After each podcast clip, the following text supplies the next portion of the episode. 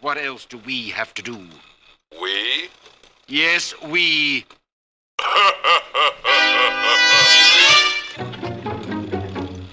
Are you laughing at me, you bubble-headed booby?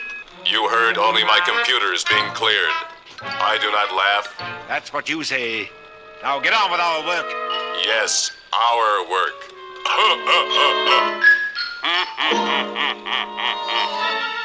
One of these days you'll go too far, you cackling computer.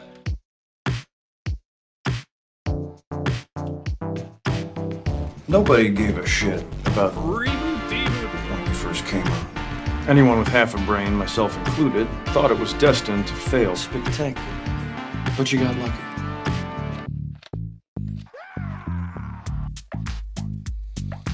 All you motherfuckers are gonna pay. You are the ones who are the ball lickers. We're we're making a podcast. Please clap.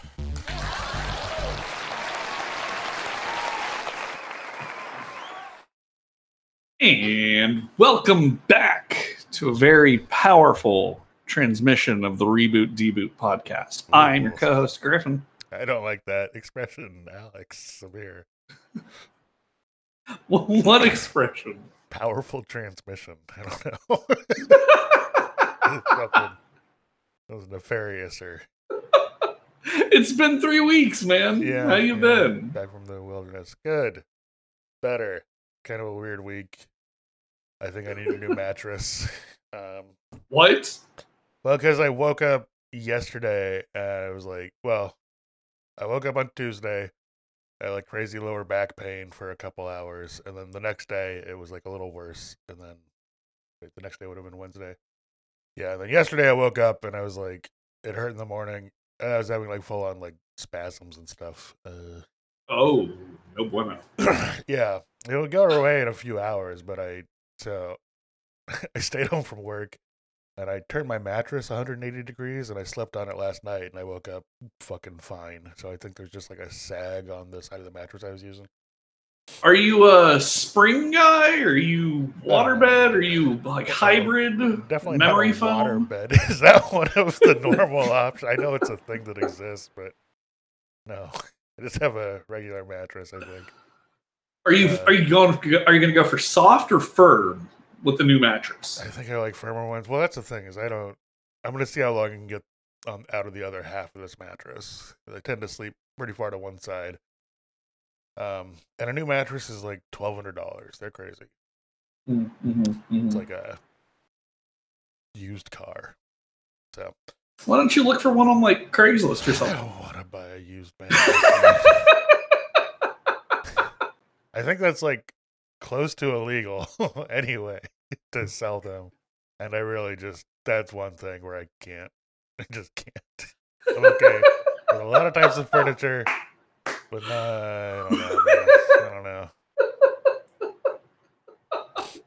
the implications. Yeah. Um, Yep. oh, before I left California, I had a bed for. I had bought a new bed because like the old the springs were killing my back and I was dying because of it. So I shelled out the cash and I got this awesome mattress and I it was hard. It was like firm. It was like a rock. I laid down on it and it didn't move. Like it could have been plywood, right? But it was the best night's sleep I had. And for about six months to a year, it was the best sleep on the planet. And then I moved to Texas and I left the mattress in California Mm, and I missed that mattress. But man, that mattress was awesome. Yeah. Yeah. Like I slept too long on a shitty bed that was soft and spongy, and their springs were poking through it and stuff. And uh, it, I just can't do soft mattresses now. I got to have the firm like brick. Yeah. I think I'm probably in the same in the same boat. Do When I Do you remember when we used to be young and immortal, and now we have like back problems and I'd, like, heartburn and shit? floor and Like, stuff and yeah, or like outside in a weird place. Yeah, I can't really do that now. yeah. Um, yeah, yep. Well, what are you gonna do? I don't want to complain about not being a teenager. So we should just move on. I watched Asteroid City. Well, that was pretty good. You did watch Asteroid City. Um, actually, though, uh, I watched Run Lola Run. oh, nice, cool. Got that that off the watch list seen that? finally. Yeah, Yeah, I I'd been wanting to I watch it forever, yet. but yeah, yeah. Um, was it good? Um, we it's really good. It's really cool. It's German experimental cinema. Uh, it's really cool. Like super enjoyable. Is that felt like getting watching- ransom for her boyfriend or something, and then like jogging through Munich. Kind of. Yeah. Yeah. It, it, it, it- yeah, it felt like watching something like Train Spotting for the first time or like like Pulp Fiction. It, it's a very cool stylistic movie. Um, and it had like a, a beautiful layer of dirt and filth over it. It's very cool. Um, but Alex, we do actually have a little bit of work to do uh, before we start in earnest. Oh, Um, I got I, I got to ask you a question, bud. okay. When it comes to Tombstone, do you want to reboot or deboot? Because we got so wrapped up in our Tombstone episode, I forgot to ask you that question. Oh, um, I don't know. I think I'd be fine with the more versions of it being made. Big ensemble cast seems like a good opportunity. I don't know. Okay. Um, I am gonna say that I will keep rebooting Tombstone specifically because it's one of the more well-known parts of the American West, and I think that any time to tell that story or to shed light on those characters with um, more historical accuracy, I think is better. So let's just keep bringing Tombstone back. Um, Okay. yeah, we, we just got caught up last time and we ended the episode, and it wasn't until after I posted it that I realized we never went out. Like the crux of the show was never planted. Mm, the crux So- of the show, the thing that used to be kind of rigid, now is just like a open. Yeah, I got gotcha.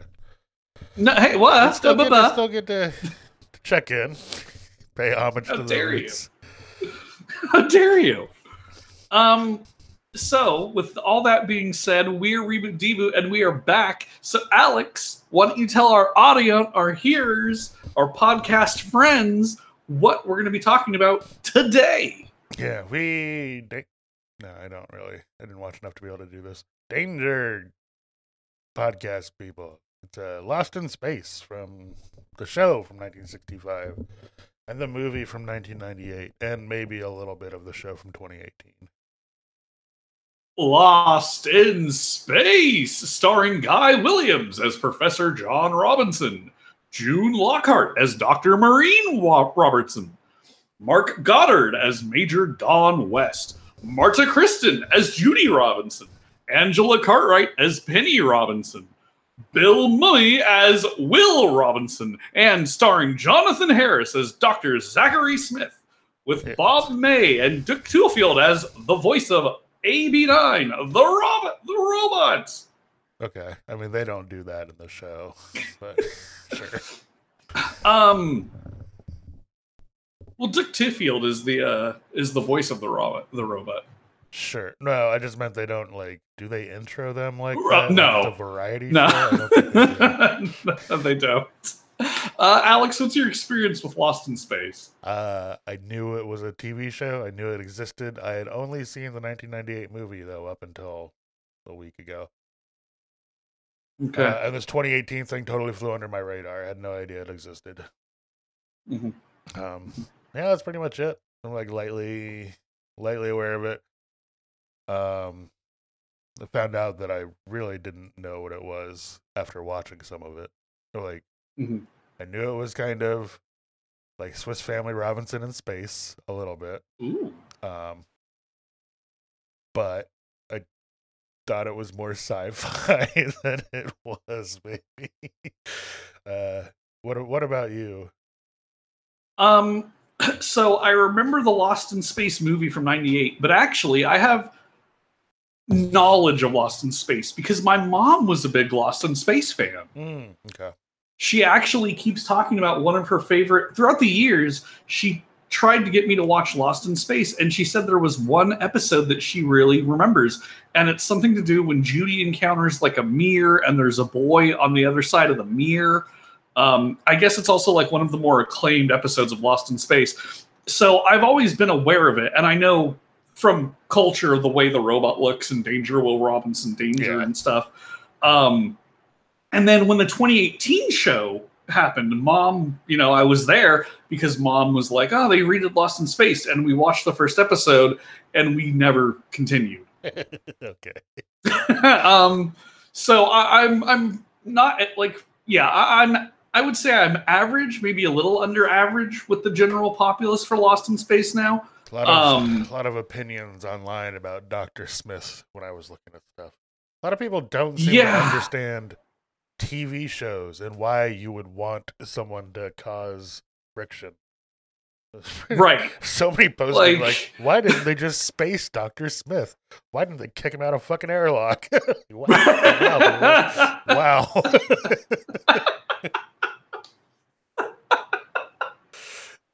it is so okay uh alex very quickly um lost in space came out in uh the 60s it's a black and white for the first season the and then the next two yeah. seasons it was color uh they pivot to like sort of more comedy stuff in the second two seasons too, from what I gather.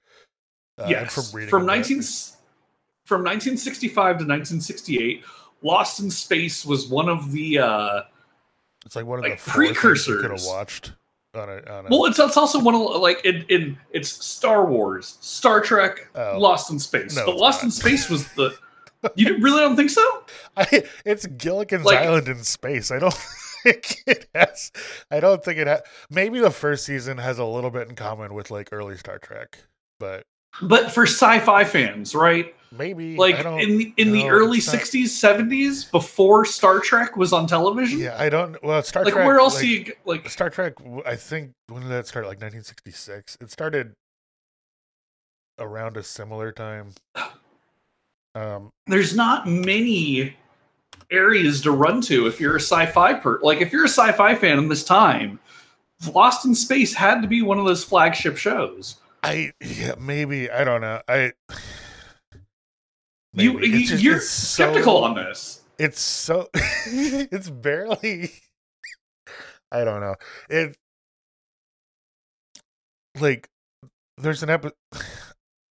It's happening in space, and I guess that makes it science fiction. Uh, like concede that, but there's like there's an episode where Doctor, where like John Robinson just gets possessed by a ghost for the whole. It, it was good. I watched it. It was fun but it doesn't strike me as like super sciency, you know. Um, maybe that's part of. Maybe it is. I like I said, I wasn't alive at the time, but this like, if you like sci-fi aesthetics, I guess, yeah, maybe. like classic sci-fi aesthetics though yeah, like well, like the black and white and the cardboard cutout background scenes, and like the kind of like when you play a game like Fallout, and then they show what a sci-fi like TV show set would have been like. It's like this is what they're emulating. Um, uh so very quickly alex tell the people uh what, what's lost in space about yeah, in the far-flung future of 1997, the United States is gearing up to. They want to send some missions out into space. They get this ship called the Jupiter 2, which is like a giant. It looks like just a massive flying saucer. They put a family in there. Uh, the Robinsons. We got the dad, the mom, two daughters, and the boy, and then a robot. Dr. Smith is like a stowaway who's going to get them killed uh, for some like rival nation.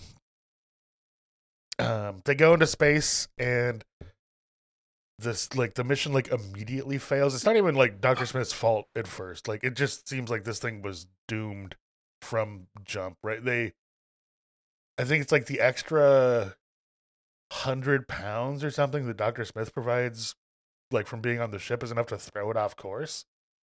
yeah And like Dr. Smith had programmed the robot, who was only just ever called the robot, to like attack the Robinsons at some point during the ship. He kind of deprograms it midway through, and then they fly off course, and he wakes up the pilot in eight hours instead of sixteen in the movie.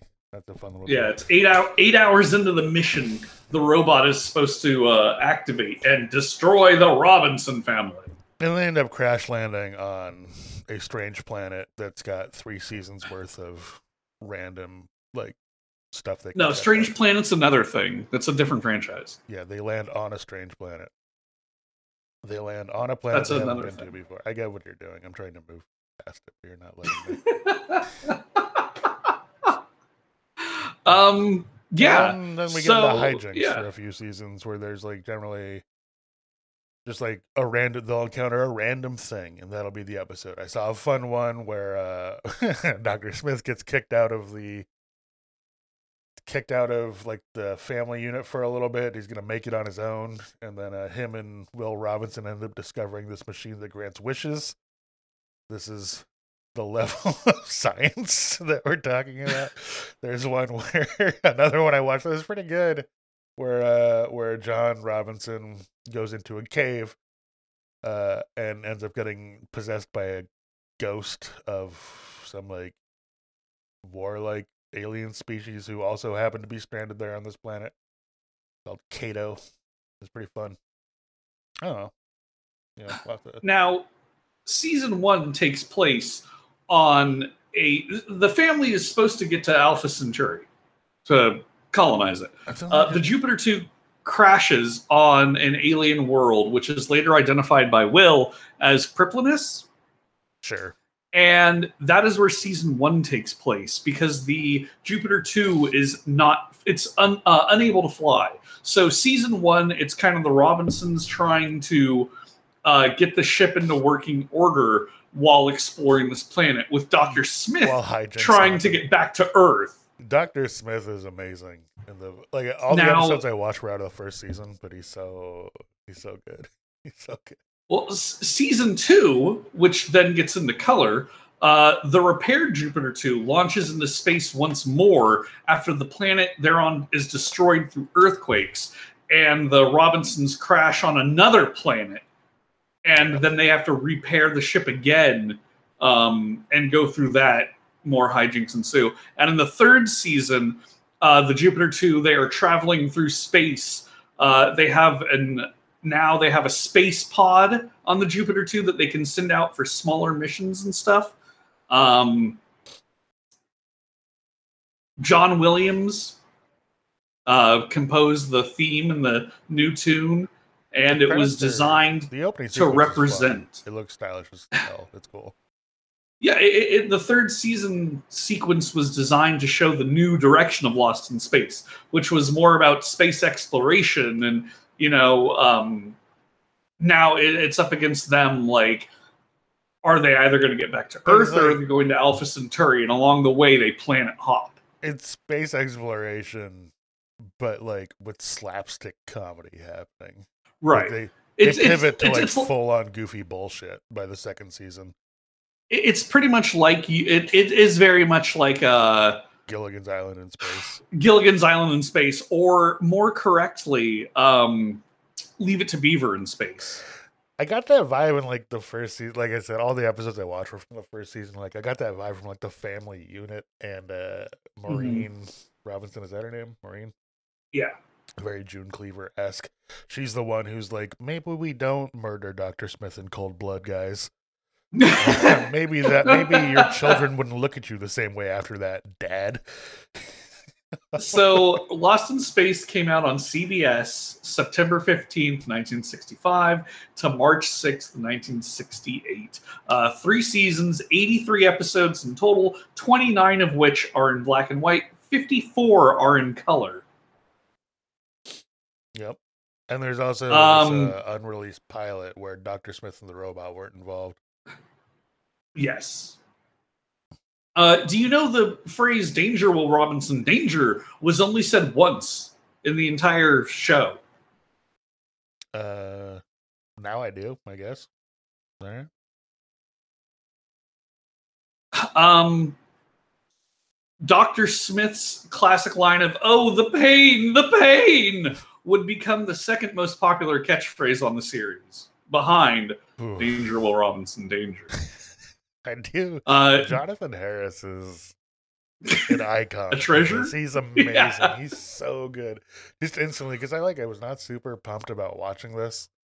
Um, Really? Yeah, but then as soon as he I thought up, you would, like, pr- but the camp, the level of like manufactured pure camp from that era, I thought Well, you'd enjoy. I didn't know that at first. I didn't know how campy it was at first. But then as soon as Jonathan Harris appeared, the first time he spoke, I was like, "Oh fuck, this is he's he's good." It's like if Jafar was stuck with the Leave It to Beaver family.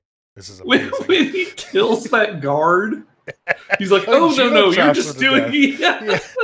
yeah, he softens up a little bit later. It's mostly just him being put upon and getting into sarcastic one-liner fights with the robot. Now, interestingly enough, Alex, Jonathan Harris improvised a lot of his comments to the robot. Yeah, and oh, I was also reading a thing about how Jonathan Harris, like his sort of role in the show was precarious. They were gonna kill him off in the first season. Um, so he like he intentionally like was delivering lines in a way that would soften the character and make him like sort of more sympathetic and funny and less like outright evil. Uh, right. And it worked apparently. There's some story about the director coming in, or some, like producer, or director, or someone coming in and like pointing at Jonathan Harris and being like, "I know what you're doing, and I want more of it." Yeah. And it, it worked. Uh, Jonathan Harris is an over the like he is a flamboyant, foppish villain. Yeah, and a- he's a sniveling, whiny coward. It's great. It is like so good.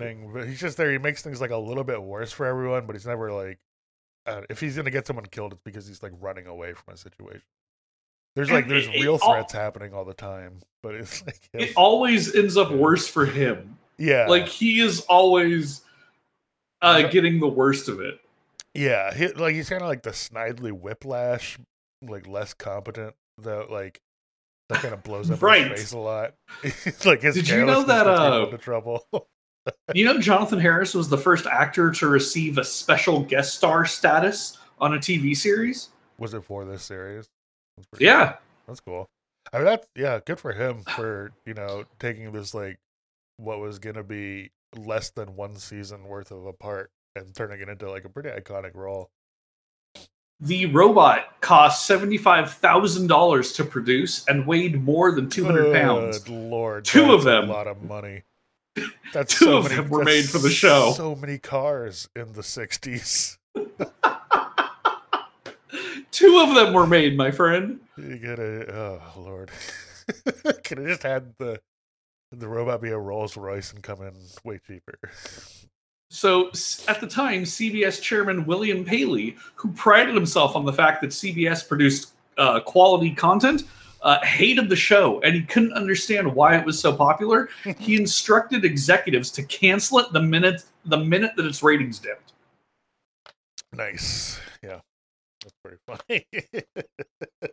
The episode "No Place to Hide," which is 1965, was budgeted at four hundred thousand dollars, It's crazy. And it was largely filmed in the Mojave Desert.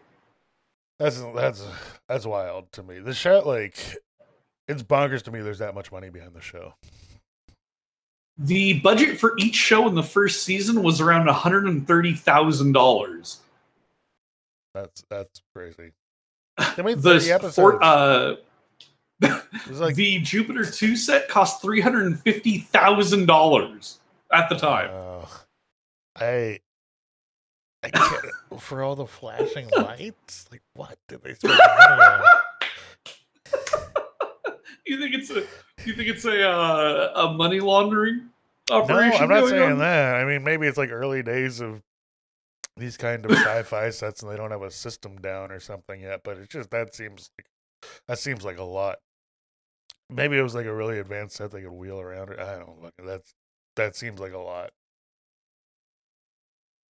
Uh, overall, watching Lost in Space, how like how quickly did you figure out what it was? Like, okay, this is going to be like a, a campy family, like wholesome hijink and space adventure thing, or were you expecting like uh, something more scientific, or were you expecting something a little more dramatic? What was your? How long did it take for you to figure out what Lost in Space was?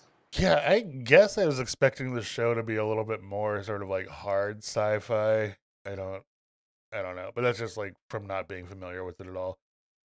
Um I would basically like 10 minutes into the first episode, the first like not pilot episode that I watched, which I know I looked up this list of like the ten best ones or something based on some some random dudes criteria.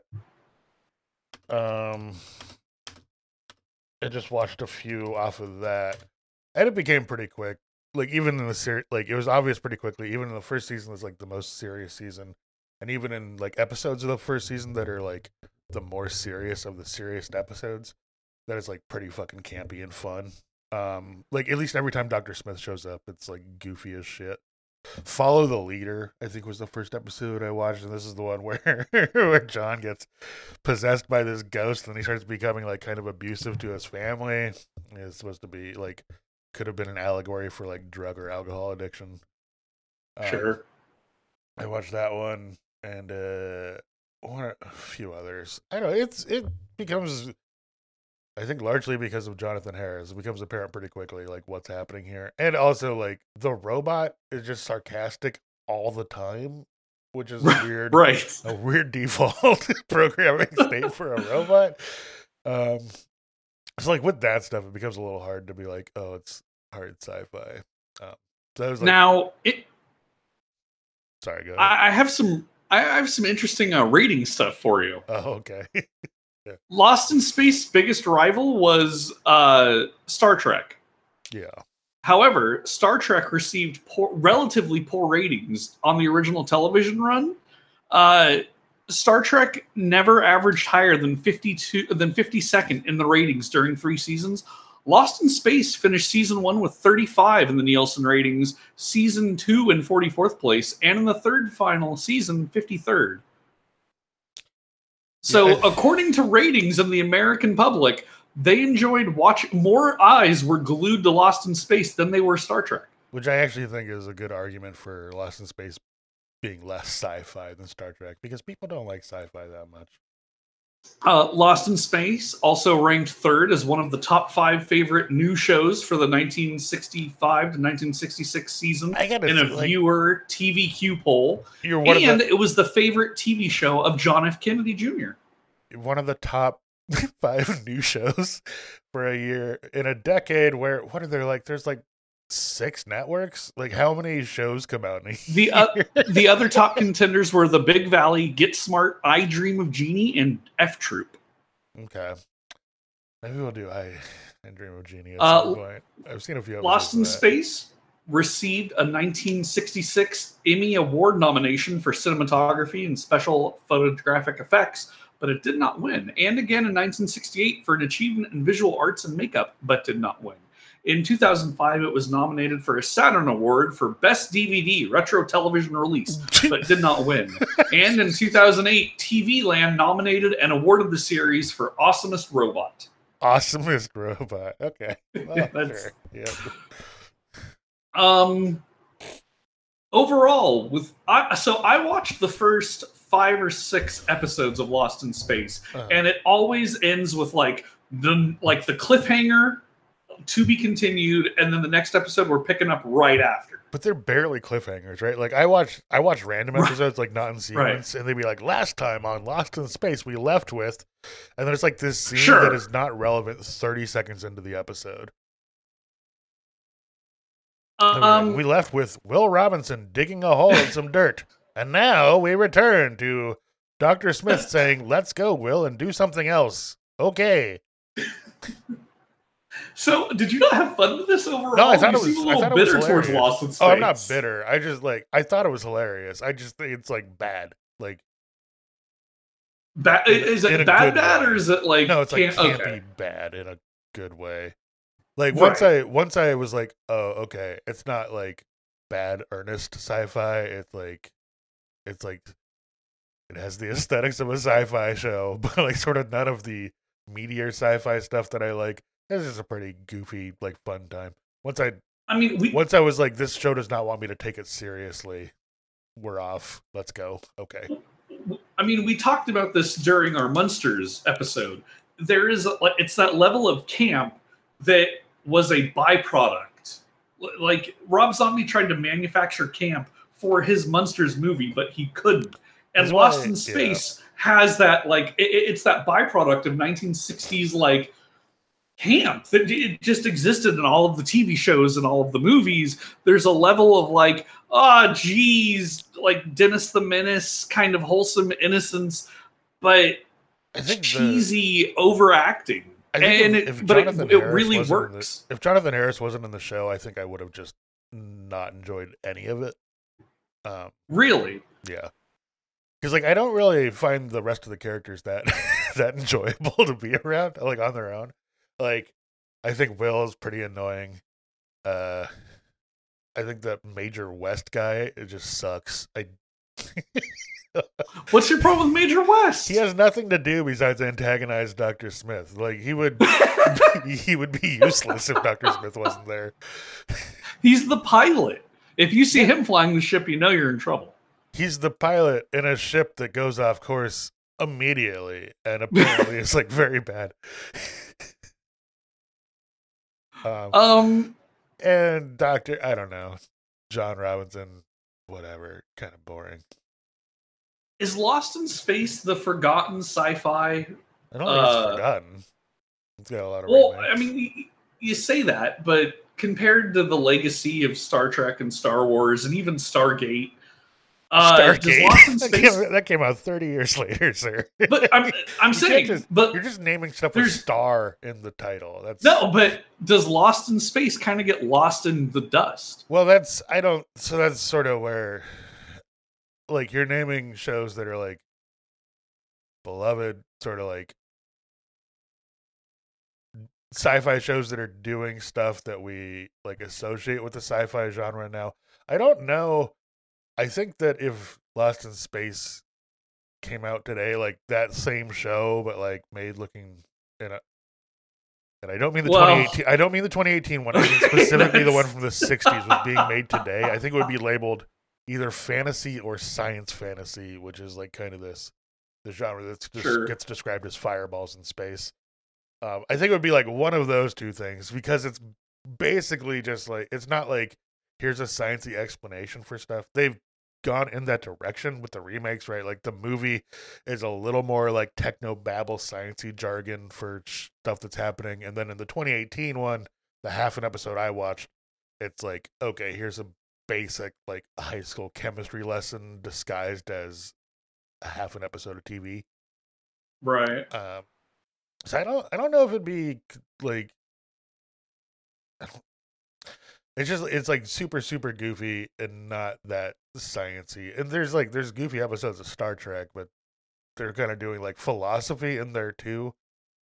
Um, and I think part of it, there was like a conscious effort to pivot away from the science stuff in Lost in Space to like the goofy shit because they were another thing I read was basically saying that like they felt like Star Trek was consolidating the audience of people who wanted hard sci-fi, and they were gonna do a worse job at that same task if they kept on trying to do it.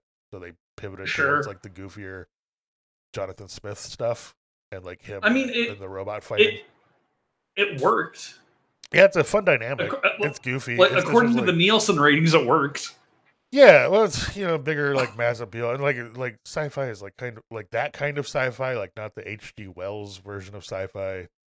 Is like like Star Trek sci-fi is like super nascent there. You can kind of read like heady novels from the fifties and stuff. I don't know when. Dude, they had such high hopes for us. Yeah, they had like, Yeah, it, like they had such high hopes for society, didn't they? Well, that's like the whole thing about Star Trek is like inherently like an optimistic show, or at least like early on, because it's like it's like post scarcity, and one of the like Gene Roddenberry's one of his main things is like the humans are never going to fight with each other. Like that part's settled. They might have like Yeah. little squibbles or whatever, but like like the human race or we're, we're like post scarcity, we're in the Federation. It's kind of a utopia off screen, and then we're just going to interact with uh these alien races in the name of like exploration and science. Right. Like, Like I when, when I started ship, watching Lost in Space, doesn't suck, so we're able to go to more than one place. You know, I put the first episode on and it was like here in 1997. I'm like that is what? Like we're doing what in 1997? I am a like we had such high those guys Star had such high Wars hopes. was a totally different thing in the '90s. It was that Oh, yeah. Yeah. Was that the 80s? Was that the Reagan thing? It was just like, fuck, we they had so like, yeah, they had such high hopes. Because even if you read the older sci-fi stuff like H.G. Wells and all that, even they have like the sun, like the world tomorrow will be amazing. And it's like, yeah, yeah, it will be amazing. Eh, yeah, just not in the ways they thought. And then we get here and it's like, fuck, it is not amazing. I mean, I think Like- someone from that time period would be very confounded if we dropped them into now, but you know, just not not the fun like jetpack way. Right, right, right. They would not be like, oh, this is so great. They'd be like, I get why you guys are suicidal. I get it. It's cool. They'd be like, "Why don't you have a fancy washing machine that goes outside in the desert?" right. That's the cool thing we invented. Where is the have a- universal translator? Why know? don't you have a weird shit talking robot whose purpose is nebulous and unclear? it's hey, it was to monitor the environment.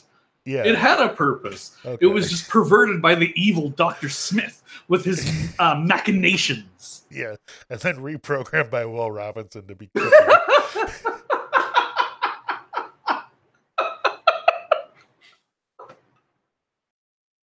Honestly, man, all in all, I I I got a kick out of the fun. Original Lost in. Space. If I lived in the '60s and this was one of the three shows I could watch on a given night, I'd probably be watching it. You know. um so lost in space carried on and, it, did have a cult following throughout the years. Uh, it does have its place in comic-con conventions and science fiction conventions and things like that. And the next time we would get a lost in space iteration of any kind of importance uh, is with a stacked cast and 1998 science adventure uh, science fiction action adventure film directed by stephen Hawk, uh, hopkins uh, written by uh, Akiva Goldsman, Lost in Space, 1998. Yeah, full on romp action adventure. How do you feel about it? I, with some major caveats, actually thought it was pretty fun revisiting it again. I like full like I loved this movie as a kid. It was one of my I watched it a bunch of times. Um, I haven't watched it or hadn't watched it in, I guess, probably like twenty-two years. I think if I'm being safe. Um, maybe It 24. came out April. It came out April 3rd, 1998.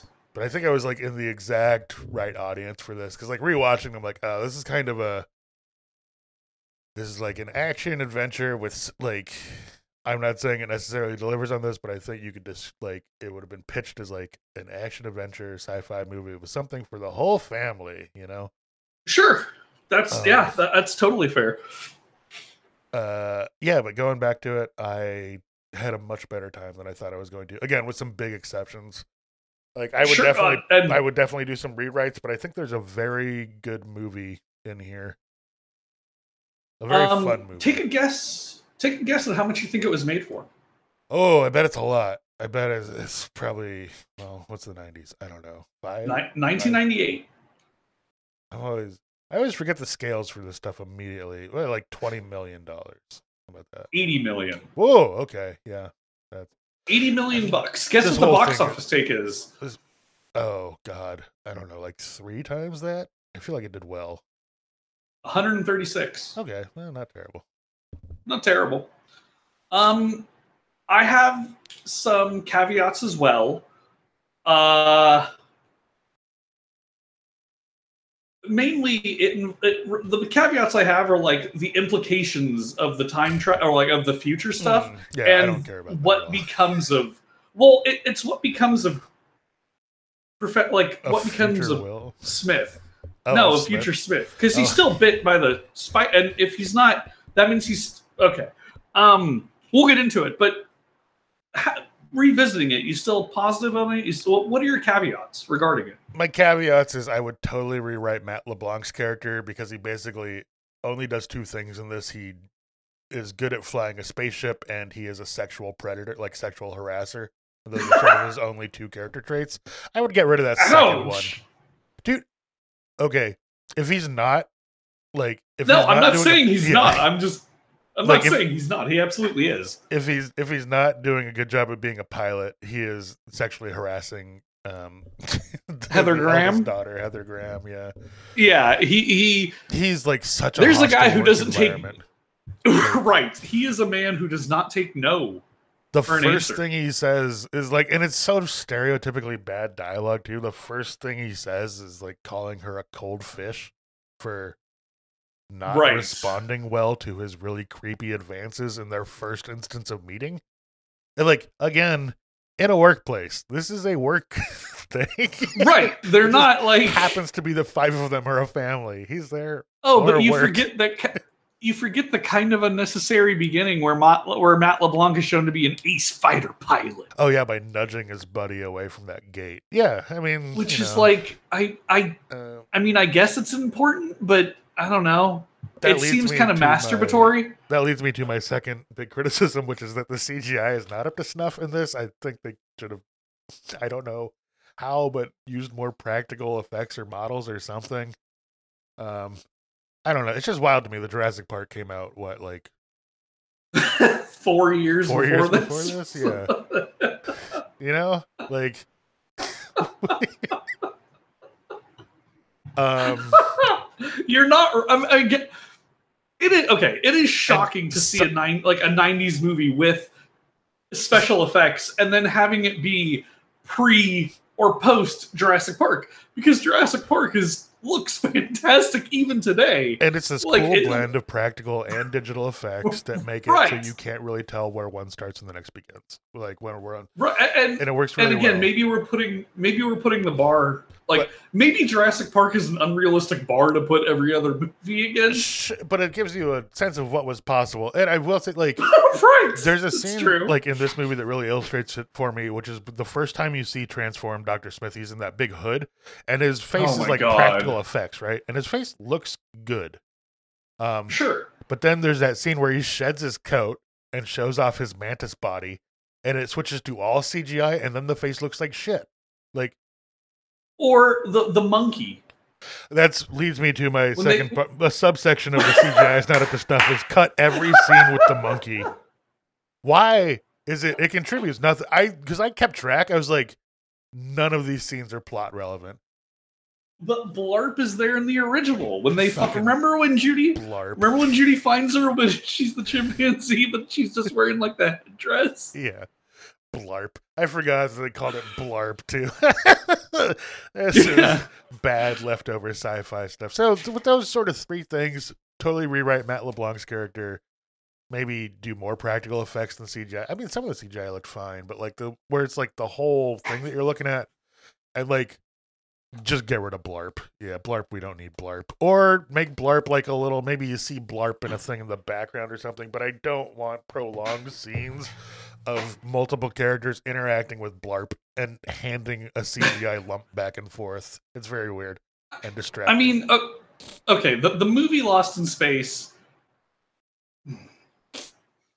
I wasn't that hot on it, honestly. I, I, I, remember seeing it when it came out, and I was very lukewarm then when I saw it. Hmm. And going back now, eh, like even the e- even like Gary Oldman, who I should love, I thought he was really, I was just like, I loved him in eh. this. I thought he was really good.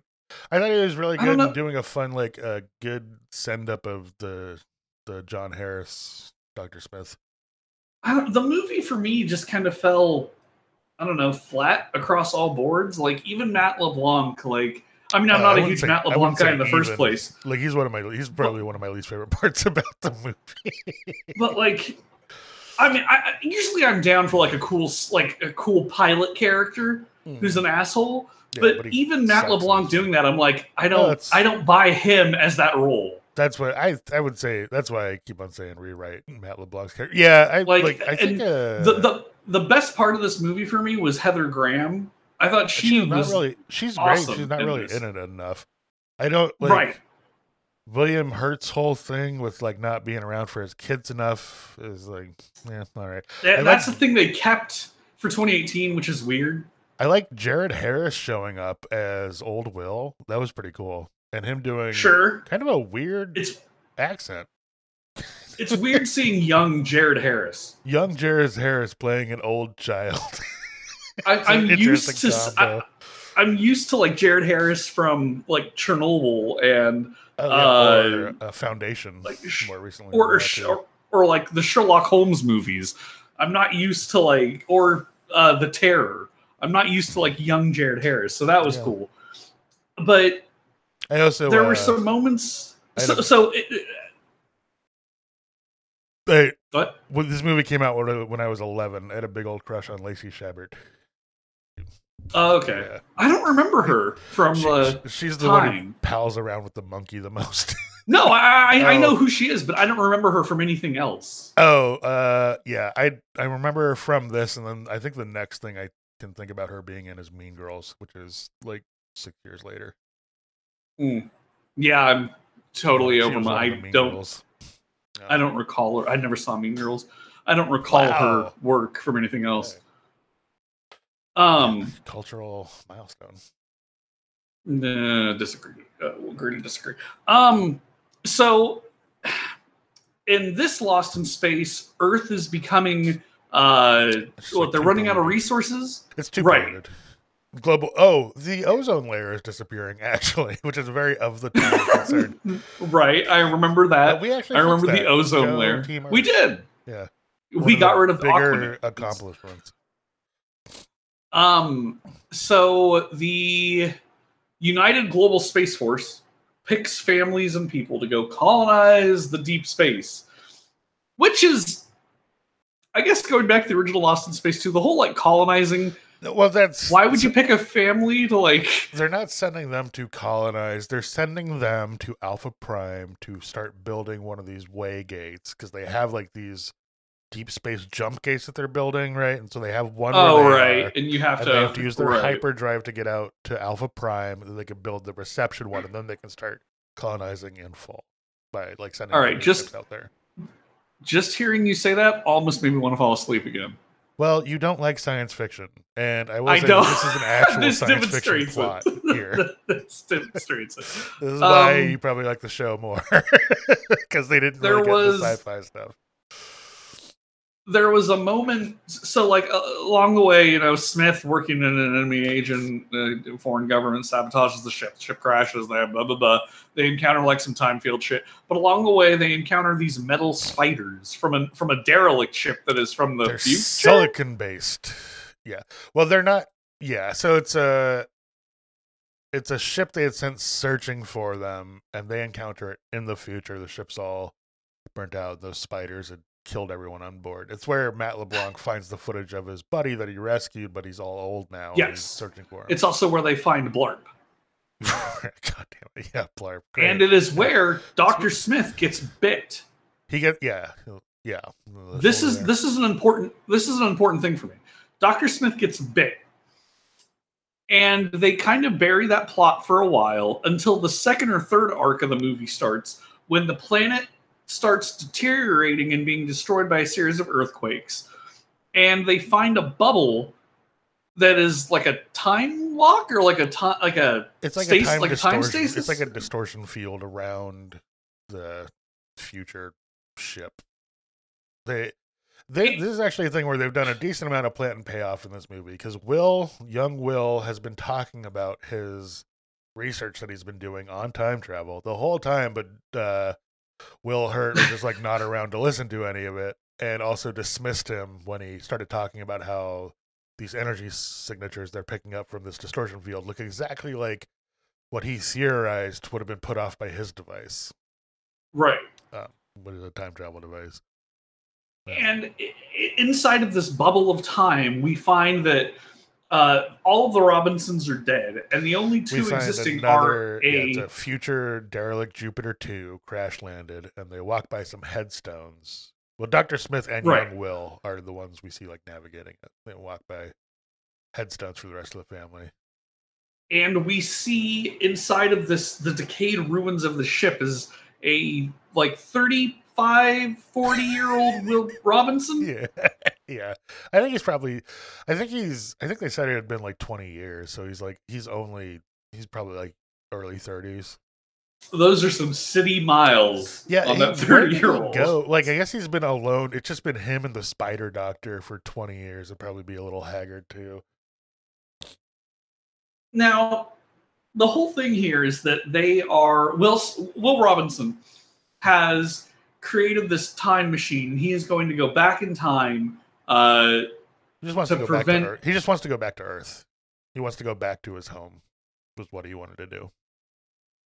and he is with Dr. Smith, who's been manipulating the whole time, and Dr. Smith is has now mutated into a giant robot silicon spider hybrid. Yeah, pretty sick. The main fight happens between all of this, and this is after some other shit happens with the robot and Dr. Smith and the family and plot, plot, plot, plot, plot, plot, plot. But the movie wraps up with like the Robinsons and uh, Dr. Smith, who still has a spider bite, and they blast off into space, like, you know, to adventure and all that bullshit. But hypothetically, that means, like, are they going to cure Dr. Smith, or is he going to turn into, like, what are, what are the implications of that spider bite then? Because we saw what happened. I, look, I, I mean, we saw where it ended. We don't know what the, what the sort of like progression of that transformation looked like. There's 20 years between him getting the spider bite and when we see him turned into a spider human hybrid. I, it could be like 10 years before he starts showing signs, you know. yeah, I guess. But Weird. I, I do think, but he saw the spider, so he, he is a medical doctor. Presumably, he'll go to the med bay and do some tests on himself and isolate some DNA or whatever. I don't know. They'll do some science mumbo jumbo and fix them right up, Now, or send them to the space Hague or something. I, I'm not sure.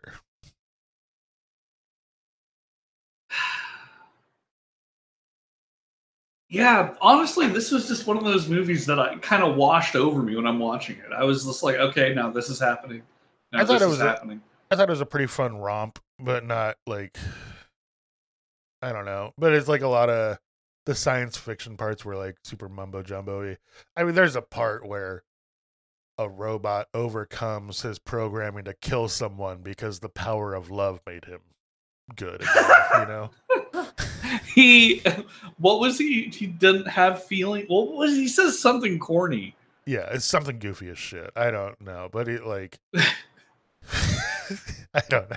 I I thought the robot was like pretty. They got the voice dead on, but like the well, it's because it's the same guy. yeah. Oh, cool. Okay. Yeah. It's just the Dick robot. Tufeld has reprised his voice for the robot. the robot situation in this family is very strange to me. I thought there were some fun throwbacks to the show though. Like I like how they take off in a ship that looks like the Jupiter uh, from the show, but then like it sheds this outer skin. It's like a way more sleek version of it. It's a seems like a terrible spaceship design to have your boosters be basically just like a shell that wraps around your whole actual spaceship and then ejects into your polluted planet as you're flying away. Now, But- interestingly, Alex, Lost in Space 20 or uh, 1998 received six Saturn Award nominations. Cool. Good for them. Best Supporting Actor for Gary Oldman. Hell yeah. Just nominations, though. Yeah. It received a Golden Raspberry nomination for Worst Remake or Sequel, but it lost to the tied Godzilla, Avengers, and Psycho. Wow. Okay. oh wait, was that the? Oh god, was that the Vince Vaughn Psycho that came out that year? Yes, it was.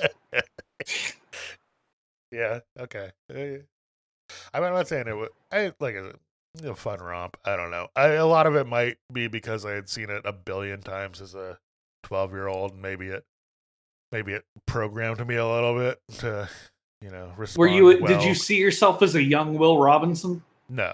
I just liked the movie. I thought it was fun. I I think I Did you? You legitimately- saw yourself as a young Will Robinson. No, I think I. I don't know. I think I actually, as a kid, liked Plop or whatever. the What was his name? Blurb. Blarp, Blarp. blarp, Uh, what a terrible- blarp. I actually, I remember liking Blurb as a kid, though. and now you hate him as an adult. Isn't Well, it strange like- how it's we like turn fucking- cynical in our old age? well, I think I just didn't have like I didn't know that better things were possible, and I think I just wasn't that discerning as a kid, you know. But like. I saw that monkey pop up. Now I'm like, oh, it's a horror show. You can tell it's not a part of anything in the scene. And like, why is it sticking over everyone's faces? And it's got these pointy little needle teeth. It's a horror show. Damn. Um. Yeah. Bleh. So I Lost in Space it, would There's there's way better. Yeah, you know. the sacrifice you have to make skip to watch it, like Matt LeBlanc's character is like revolting the whole time. It, like, he's not charming. He like at first I'm like, okay, cool. He's like an arrogant and they pilot. thing, Like, I, I kind of dig that. He's been an asshole he- the entire time, and they still do the thing at the end where like Yeah. Heather Graham is like, mm, "Gonna give you some smooches as a reward." Yeah, yeah. For some reason, Heather Graham like endears her, so, and I'm like, I don't get why. Why? Because At what point he's just- you've had one pleasant Right. interaction after a mountain of fucking bullshit? right, like he he's not the veneer of him being like a cool, like hardened sky like sky captain, sky pilot, fighter pilot thing clearly burns away because it's like, oh, this dude is just like a fuck boy. He's also Like, he- just like he's- not that charming in it. He's Yeah, not. like- He, he's not charming at all.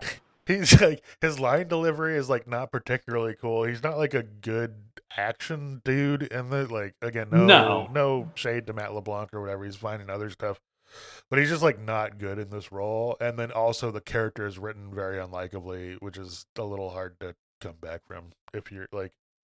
There's there's like there's a version of this that could have been like an Indiana Jones type, like a, a rakish rogue who Sure. has like a push and pull thing with like a female lead, but that's he's just insulting and sexually harassing this woman and I'm being like and he's not unlikable when he's not doing that. He's not likable when he's not doing that either. It's really it's really tough. Yeah. Um, now, interestingly enough, Jared Harris is an Englishman, yeah. and when he appears as an adult Will Robinson, he doesn't have his English accent. Uh, he dubbed his uh, di- his he dubbed over his voice to sound more American. I was curious about that because like he is doing a very specific like affect that I can't quite play. It's like a it he does kind of sound like he sounds like a man child, like an American man child. I guess is how like I Right. don't mean that derisively, but it's like it sounds like a thirty year old who it would kind of make sense. Like ne- I think he thought about the character a lot. Is what I'm saying. I He sounds like a thirty year old who has like only ever been a boy, um, Um, and is like really stuck in his boyhood. Now, who was the girl you liked? Lacey, Lacey Chabert. Shab- Shab- Chabert. Chabert. This was her feature film debut. Oh, okay. Uh, this movie occupied 12 separate sound stages, Damn. and it was filmed at London's Shepperton Studios. Oh, Sean. Pat- uh, Sean Patrick Flanery was originally cast as Don West, but he was let go of the project while still in rehearsal because he thought it he too closely resembled William Hurt. Uh, the part was also offered to Matthew Perry before it went to Matt LeBlanc. I would have liked uh, Brendan Fraser in this. Maybe I think he could have been good. Now, you have a problem with Blarp the horror show, but did you know that originally Blarp was going to be an animatronic puppet, except the puppet didn't look real enough, so it was replaced with a CG puppet? Yeah, well, how'd that go, guys? I think I will always take a bad real puppet over a bad CGI stand-in. Uh, Heather Graham was dating uh, was dating the director Stephen Hopkins during filming. Uh, that's weird. Okay. Uh, Really? in the original, she's dating the she director. was and had dating- so little screen time. yeah, maybe that was his way of avoiding any kind of like nepotism or anything. you I know? don't think that's what's happening if you're already dating someone.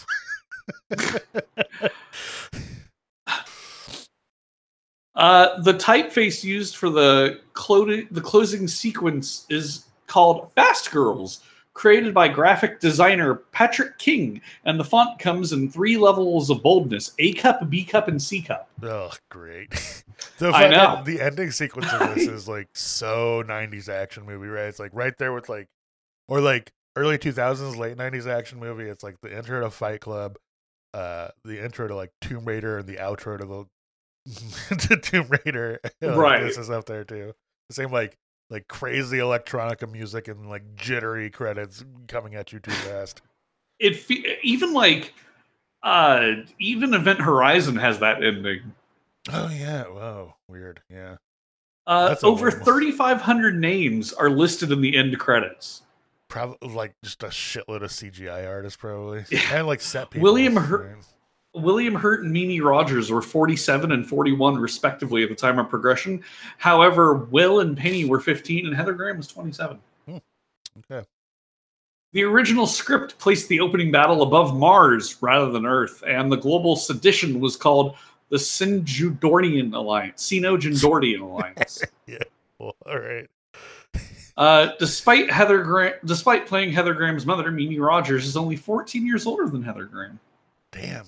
Mimi Rogers had a kid when she was 14 in this in this chronology. None of the actors playing John Maureen's children were born when Lost in Space was first broadcast. Yeah, I mean that makes sense. Yeah. Um, It's the Jupiter 2 later. control room It would be has if they were computer displays by Silicon Graphics. Okay.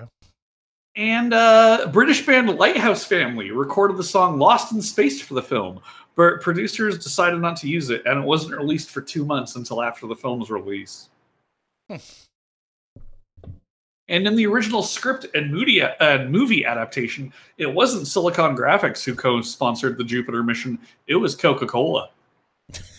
okay, great. That, that would have been a very funny cameo, like uh, product placement thing. Um, yeah, those are all the facts I got for you. Um, Yeah. I don't know, man. This was a bit like it's cool, I guess, seeing like Heather Graham and Gary Oldman. Everyone else is kind of wash for me. Um, Yeah. I mean, eh, like I was saying, for me, it was like it was fun to revisit, and I was pleasantly surprised by how much of it I thought, like by how much of it I still enjoyed, and like I think Gary Oldman, genuinely very very good in this movie still, even though there's not like. I, I mean, even on. Gary Oldman at his worst is still going to be better than most people Well, at that's their what. right? that- I mean, that's another part of it too. Is like putting this down. I was like, wow, like most of these people are still famous. This is crazy. right. kind of like how like you said stack cast like it really is um a lot It of like, really is. serious actors in this uh a lot of good actors too like i think most of the performances are really good even uh, well except for i don't like Matt LeBlanc or Will too much. Right. but yeah i but also i would like i would don't think i if someone had already seen this movie and they're wondering like how's it hold up i'd be like yeah not terrible. But if you haven't seen the movie i don't think you need to by any means. You're not like missing out on some sci-fi touchstone that's gonna really improve your love of the genre Now, interestingly enough, Lost in Space uh, debuted at number one at the US box office, ending Titanic's 15 week hold. that's pretty funny yeah.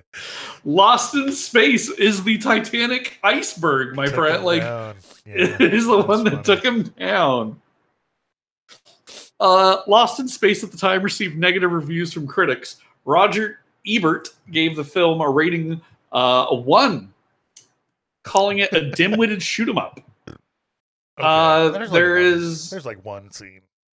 where Wade Major of Box Office called it the dumbest and least imaginative adaptation of a television series yet transferred to the screen.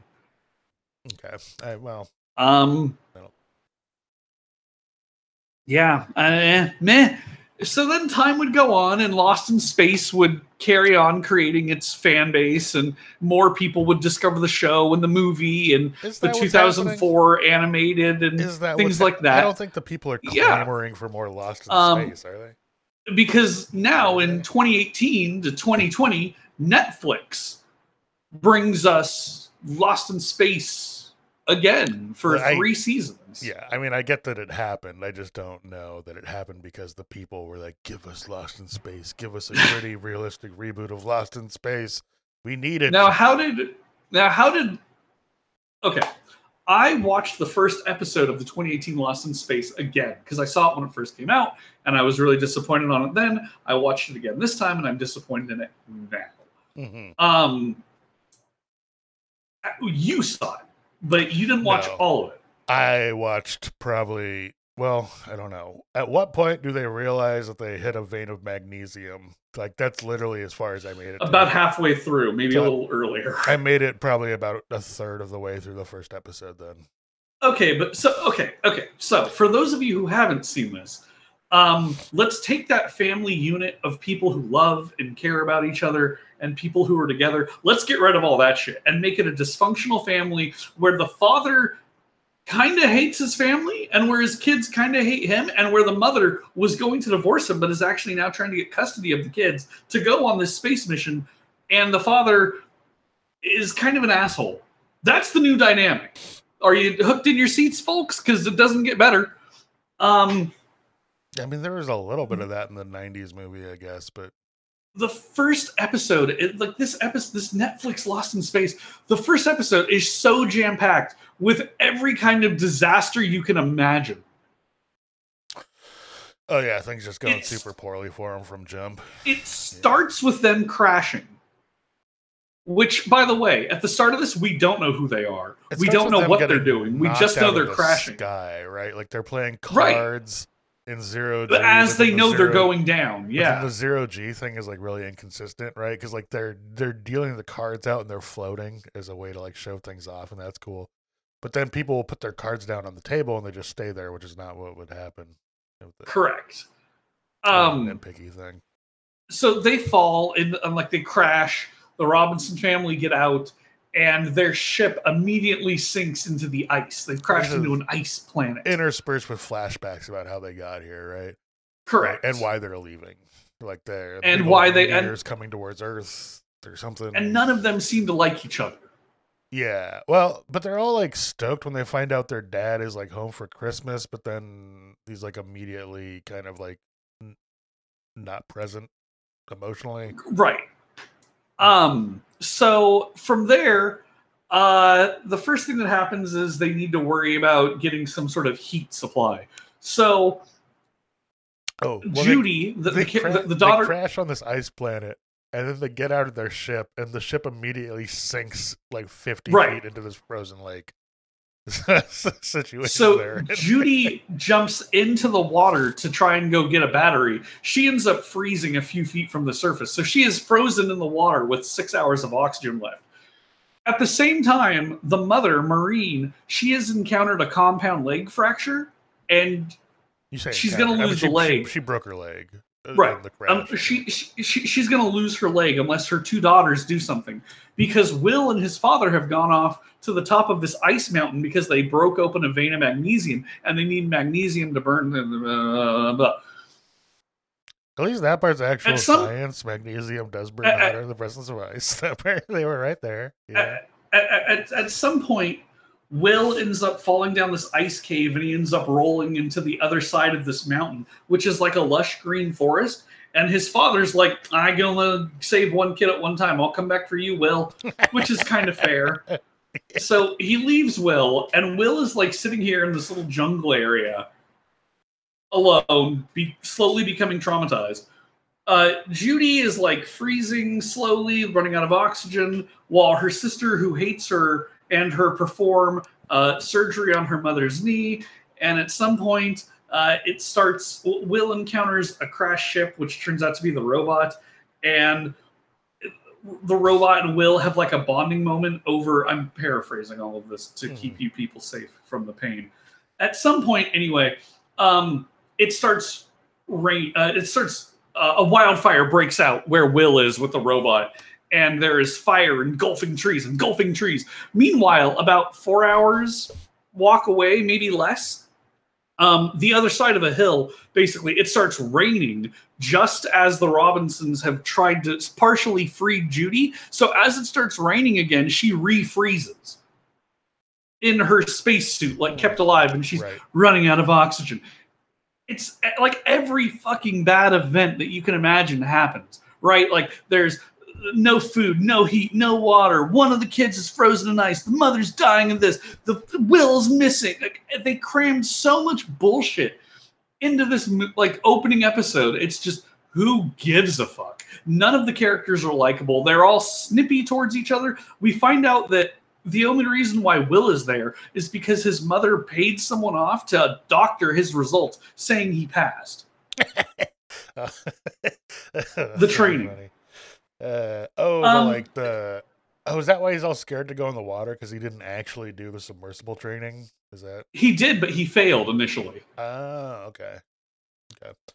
Well, I mean, again, And, maybe like, like, maybe he'll grow into being doesn't, like- I like I like the little kid kind of sucking at some stuff more than just being a super genius who's right every time he speaks. See, I prefer that over Really? well, let's get a family so who all hate each other. Yeah, because don't- well, the don't have to original do- Lost in Space, they're picked to- for that, You right? don't have to do Like they were they I- were picked for like we are the best family for this mission. We are all experts in these fields. We are Well- super smart. We are capable. At least that's have- what the show pitches. We have a dad who is very good at sort of being a lifeboat captain, and then we have a son who's a super genius, and then we have three.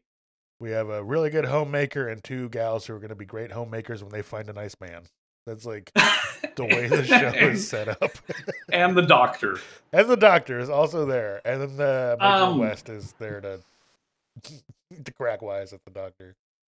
so this first episode is just it, it's an endurance test really. Like i didn't have fun watching it. It wasn't even like compelling where I i'm mean, like oh what's gonna happen? again you're not you're not really set up to succeed here right? It's like kind of a like again not a huge sci-fi fan and then also like cash grabby remake. So I, it was super uh, my, my problem is the cash grabby remake. like, the, like i could but like even I But could I, could handle some sci-fi sometimes like i was excited kind well of I'm, i'm like just yeah, like the you genre know, but- tropes are not doing the thing like when I turned it, I was like, "Oh, like I'm not excited to be here, but like visually, like the suits look pretty good. The thing with the zero, Yeah, the suits look cool. fun. Like the aesthetics, Um, I like. They're kind of neat. So the much end of the show, we actually Crazy. see we actually see how the uh, the ship they're on explodes, and it's actually being attacked by the robot.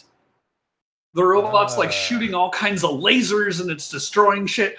And this woman who looks like an ex-con comes across a dying Zachary Smith, and she steals his information, and then she escapes into a Jupiter two pod. No, she's Dr. Smith. We got a lady Dr. Smith. she she passes herself off as Dr. Smith. Yeah.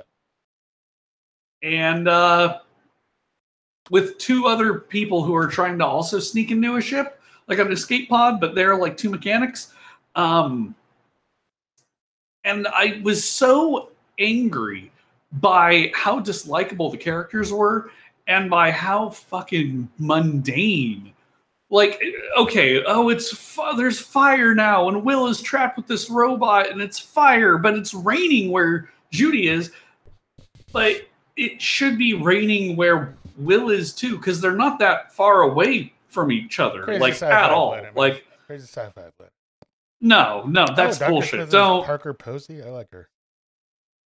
Um, this was a very grating show to watch. Just an episode. I didn't care about more. I still don't care about more. Um, it was released uh, from 28 episodes in total, uh, 2018 to 2021. Um, yeah, it, it feels super cash grabby. They tried to make everything dark and serious and very heavy and very dramatic, but it just comes off as way too cynical. None of the main characters are really likable. Um, Well, it seems like just a total wash, honestly, for me. You might feel differently, and other people might really enjoy it. But well, like I said, I didn't. I didn't really watch it. I wasn't really super here for it, but it seems like there's at least a decent amount of people that like it. Like the audience review scores are really good on it. Um, yeah, made and I'm sure. of it on a Netflix show. Like they will cancel a show halfway through ruthlessly. So like presumably some people Right. are watching it. Yeah, no, I, and again, you know, I'm I'm always an outlier in this stuff. I'm not I'm not usually. Vox article Lost in Space review. Netflix's mediocre remake explained. Okay. Well, thank you, Vox. Mm. You know, I, I'm glad? I don't stand alone here. The series Um, is one of the worst cases of Netflix bloat you've ever seen. Okay. That makes sense. I don't. I have to diagnose something. Um, yeah, I don't know. Yeah, it's um, but overall, it just didn't have the fun. It didn't like. I I think yeah, taking the formula of Lost in Space, trying to make it a like a drama, like a space drama. We have Star Trek for that. We don't need another action. We have Star Wars for the action stuff. and Lost in Space well, needs to be like the family dynamic show. It needs to be the light-hearted space adventure. I mean, I don't really agree with the premise that the like because of those two other properties existing, no one else can like exist in that space. But I, well, from the half of the episode I watched, it, this is not doing it for me. yeah, it's. It was- I'm not saying anything else can exist. I'm saying if you want, if you want more science fiction, science fiction, you have that already. We Oh. have these other areas Well, that have you been thoroughly also, like, fleshed out. yeah, there's also like more than two science fiction things have came out the you know the past fifty years. Sure, like The Expanse, quite good and new. Sure. check that out. but um, for Lost in Space, I feel like it had a very specific dynamic that was laid out pretty earnestly. Goofy camp as shit. aside, well, Goofy camp as- aside, um, and robbing, like trying to make that dramatic, and like the military father who the wife is, you know, like you've already been gone, but you don't need to be here. You're already gone from us. And he's like, "Don't take my kids," but he's not really caring that much. And it's just like, what the fuck are we doing here? Like you okay, so now every family has to be dysfunctional because that's what people are used to seeing. No, just this one. Now every fa- yeah, I, I don't know, man. It was just it rubbed me the wrong way. I didn't have fun watching it, and I was thoroughly ready to like, okay, this will be enjoyable, and none of that should happen. The robot, I think, looks worse. It doesn't look iconic. Um, yeah, I don't know, just a big wet blanket. Gritty reboot. Yeah, we need to stop gritty, grittily rebooting things. Yeah, Unless you're putting not Gritty, everything the sports mascot into it, and then you In which case, then I'm all Yeah. for. more of Um, less of whatever that is. Well, so Alex, when it comes to Lost in Space, uh, do you think that there's a place for it in the new sci-fi world, or do you think that Netflix tried to show what Lost in Space in the new world would be, and is that it, has the idea run dry? I don't want to make any grand sweeping genre pronouncements, but I do think the '60s version of this one is probably the best version of it. And uh, unless you're gonna, like, unless you're remaking it as like a subtle comedy, I don't think you probably need to. Um, yeah, I'm gonna say deboot on this. Yeah, yeah. I, I'm, Shut I'm that just robot gonna say down. deboot.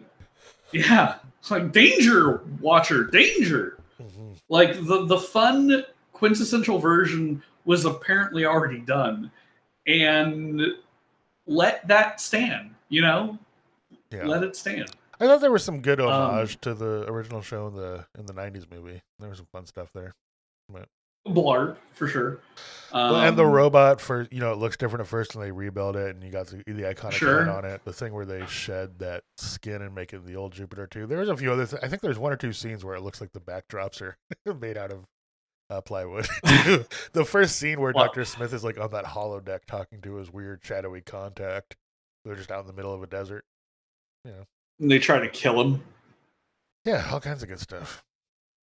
um yeah so uh i mean i think we've uh i think we've kind of covered this don't you like Yeah. Yeah. is there anything else you want to say about it any other comments theories thoughts opinions I still, I might have to flesh this idea out more as we go on, but I just want to always take a bad real puppet over a medium CGI thing every time. Every time. okay um do you have any final words for the audio then No, that was my final words. Always take a That was bad- the final thought? Always take a bad real puppet over mediocre CGI. Uh, we're back, guys. We will see you next week, and uh, we're reboot deboot. Play us out, Alex. That podcast is filling your head with garbage. You should be in school.